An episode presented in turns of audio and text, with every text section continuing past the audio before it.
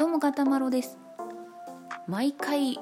あの虚しさに襲われているんですけど今回もねあのとある企業の、まあ、企業というか、まあ、サービスのサービス内容について公式サイトを見てもよくある質問を読んでもなんかこう説明不足でわからないなと思ったので結局問い合わせページからメールを送って質問することにしたんですけどでね毎回悲しくなるから今回もできれば回避したいと思ってダメ元でメールの頭によくある質問を読んでも解決できなかったので質問させていただきますっていう文章をつけてメールを送ったんですけどやっぱり案の定返ってきた文章がですねお問い合わせありがとうございます。こちらのよくある質問をお読みになりそれでもわからなかった場合はもう一度ご返信ください。よろしくお願いします。みたいな感じで。だからよくある質問読んだんだってばっていうね。もう本当にさこの無駄なやり取りの時間が無駄だよなと思って。ね。まあそれもねその質問文を私が書くのも以前そういう問い合わせをしたらちょっと読解力があんまりよろしくない方に当たっちゃってすごいとんちんかんなそんな質問してないんですけどっていうようなことの返事が返ってきたりとかするっていう無駄なやり取りが何回か続いたことがあったのでまあねその防ぎようがないレベルだとどうしようもないんですけどできるだけ誤解のないような文章を書こうと私が何を知りたいのか何が分からなくて困っているのかっていうのを明確にして分かりやすい文章を書こうと心がけて考えて考えた質問文を送っているのに人間が読んでくれなかったという誰も読んでくれなかった。AI だかコンピューターだかがその私が一生懸命書いた質問文の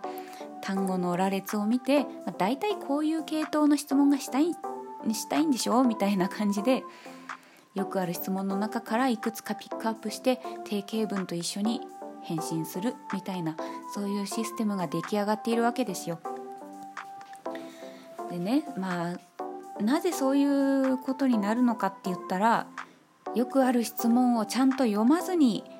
もうそういうの読むのめんどくさいから直接問い合わせしちまえみたいな人がかなり多いからそういう風になっちゃうんじゃないかと思うんですよ。ちゃんとよくある質問も全部読んだ上でわからない人だけが問い合わせをしているとしたらよくある質問を読めばわかるようなことを聞いてくる人がいなければ向こうもよくある質問を読んでねっていう返信を自動返信してくるわけがないんですよね。だからみんなよくある質問を読んでそれでもわからなかったら問い合わせしようとりあえずよくある質問読もう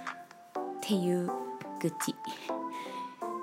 本当にさもうそういう人がいるからこそなんか真面目に自分でちゃんと調べてそれでもわからない人がこういう無駄なやり取りをしなきゃいけなくなっちゃったりそのそういうね自分で調べれば分かることを自分で調べるの面倒くさいからって人に丸投げする人が多いから問い合わせの電話がパンクしちゃってなかなかつながらなかったりとかメールがなかなか返ってこなかったりとかっていう事態になるわけでいずれ自分もそういう迷惑を被るんじゃないかと思うんですよね。だから自分で調べられることは自分で調べた方がいいと思うの。いろんな時短になると思うんだ。っていう話を。でねこういう話をするとその私が、まターゲットとしてそのよくある質問を読まない人に読んでほしいよっていう 話をしてるんだけどそのね伝えたい人ほど聞いてくれなくてそのあなたに言ってるんじゃないんですっていうような人があの傷ついちゃったり憤慨しちゃったりとかするんですよね。そういうのってどうしたら防げるのかなと思うんですけどだからその何て言うんですか？その文字を読みたくても読めないみたいな障害を持っていらっしゃるとかその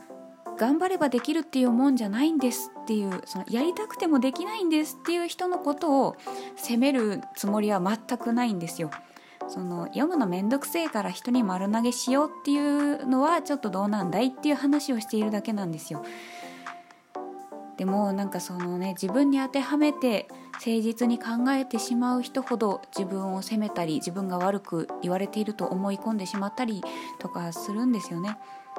自分に問題があるっていうのを気づいてない人はもう本当に話聞き流しちゃったりね「はいはいはい」って感じでもうどうでもいいですみたいな感じになっちゃったりするのがね世の中理不尽だなというかなんていうかこう腑に落ちないなって思うんですけどその最近ねツイッターでもそのなんだっけな救急車を気軽に呼ばないでほしいっていうツイートがあってまあちょっと論争になってたんですけどそういうことを言っちゃうと本当に緊急事態なのに自分すごい苦しいけどでもこれ救急車呼んじゃいけないやつなのかどうなのかなって考えちゃう人がそのね命の危険にさらされちゃったりすることもあるからそんな救急車呼ぶななんて言わない方がいいっていう主張をしている人もいて本当に確かにそうだと思うんですよね。ただその救急車を気軽に呼ぶなって言ってる人の意図としては鼻血が出ちゃったんですとか抑えてれば止まるような話とかあとお酒を飲みすぎちゃってちょっと家に帰れなくなっちゃったからタクシーの代わりとしてちょっと走ってくれませんか？みたいなことでそういう本当にくだらないというか緊急性のないことで救急車に救急車を呼ぼうっていう発想に至ってしまう人がこの世の中には結構いるらしいんですよ。信じられないですけど。そういうところに時間を取られて本当に緊急のところにあの行けなくなっちゃったりとかねっていうその邪魔になったりするんじゃないかって思わないのかなって私は本当に不思議でしょうがないんですけど。だからそういうくだらないことで電話をしてこないでほしい本当に緊急性のあるところが後回しになっちゃうのは本当に迷惑だからっていうツイートだったりするんですけどまあそういうねそんなことで救急車呼ぼうっていう発想に至ってしまう人にとってそんな注意されても多分ね聞き流しちゃうんだろうなと思うんですよね。まあ、人でもああ自分のやってたことは間違ってたんだいけないことだったんだやんないやってはいけないことだったんだって気づいてくれるならそれはあのいいことだと思うんですけどその気づいてほしい人ほど受け流してしまいその自分のことに当てはめて、えー、誠実に考えてしまう人ほど本当はそういう人の緊急事態の方が大切なのになんかこんなことで救急車呼んでもいいんだろうかって悩ませてしまうっていうね。そのまあ話し手と受け手のズレというかあなたに言ってるんじゃないんですっていうね。そのいやお前に言ってんだよっていう。そこがなんかこうずれてしまうのが悲しいなというかちゃんと正しく伝わるにはどうしたらいいんだろうなっていつも思うんですけど。だから私もそのなんか誤解がありそうだなって思った時には正し書きというか、まツイートした時にもあのこういう状況の話をしているのでこういう状況のことは当てはまりませんよみたいなことは、まあ、できるだけ書くようにはしてるんですけどでも毎度毎度書いてると本当にうざったいしどうにかね書き手の意図を正しく受け取ってもらえるとありがたいんだけどなと思いつつでもやっぱりこうね誠実な人だったり自分にあのなんだろう劣等感があったりこういうことであのすごく悩んでいるみたいなことがある人だとこう何かそれに近い文章を読んだ時にああ自分のことだとか自分が悪く言われてるとかあ自分も真剣に考えなくちゃとかってなっちゃうのはわかるしね何て言うんですかね。いやお前に言ってんだよっていう人に伝えるのってどうしたらいいんですかね。本当にこう一番真剣に考えなきゃいけない人がスルーしてしまうっていうでいやあなたじゃないんですよっていう人がすごく真剣に考えちゃう悪く考えてしまうっていうのがねなんかこう最近多々あるんですよ。まあ、日常生活の中でもそうだしツイッターを見ててもあ誤解してるなこの人みたいなのがすごく多いのでなんかその書き手の意図をどうやったら正しく伝えられるのかっていうところはねまあ文章書きとしても悩みどころですしね本当にこう歪みなく受け取っていただけるとありがたいんですけどなかなかねそうもいかないんですよね。